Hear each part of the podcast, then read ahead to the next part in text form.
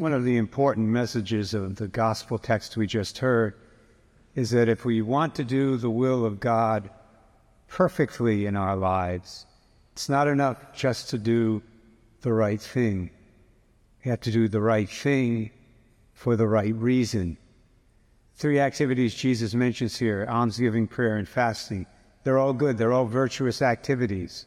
Yet Jesus is critical of some people who engage in these activities because they perform them for the wrong reasons.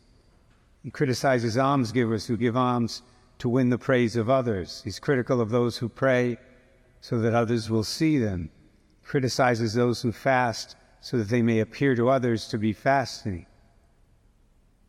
Now, if you don't think any of this applies to you, think again. No, these may not be your primary reasons for praying, fasting, and giving alms, at least I hope they're not, but they can very easily become our secondary reasons for doing these things. Sad reality is that people often have mixed motives for the many good things they do. I know I certainly have, at least from time to time.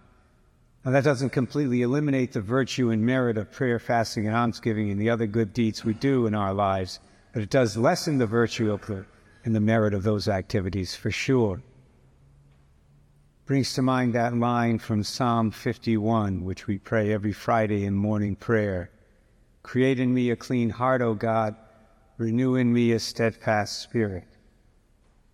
You should pray a prayer like that not only on Fridays, but often. Create in me a clean heart, O God. Asking God to purify our hearts, to purify our motives, so that we more and more frequently do the right things for the right reason.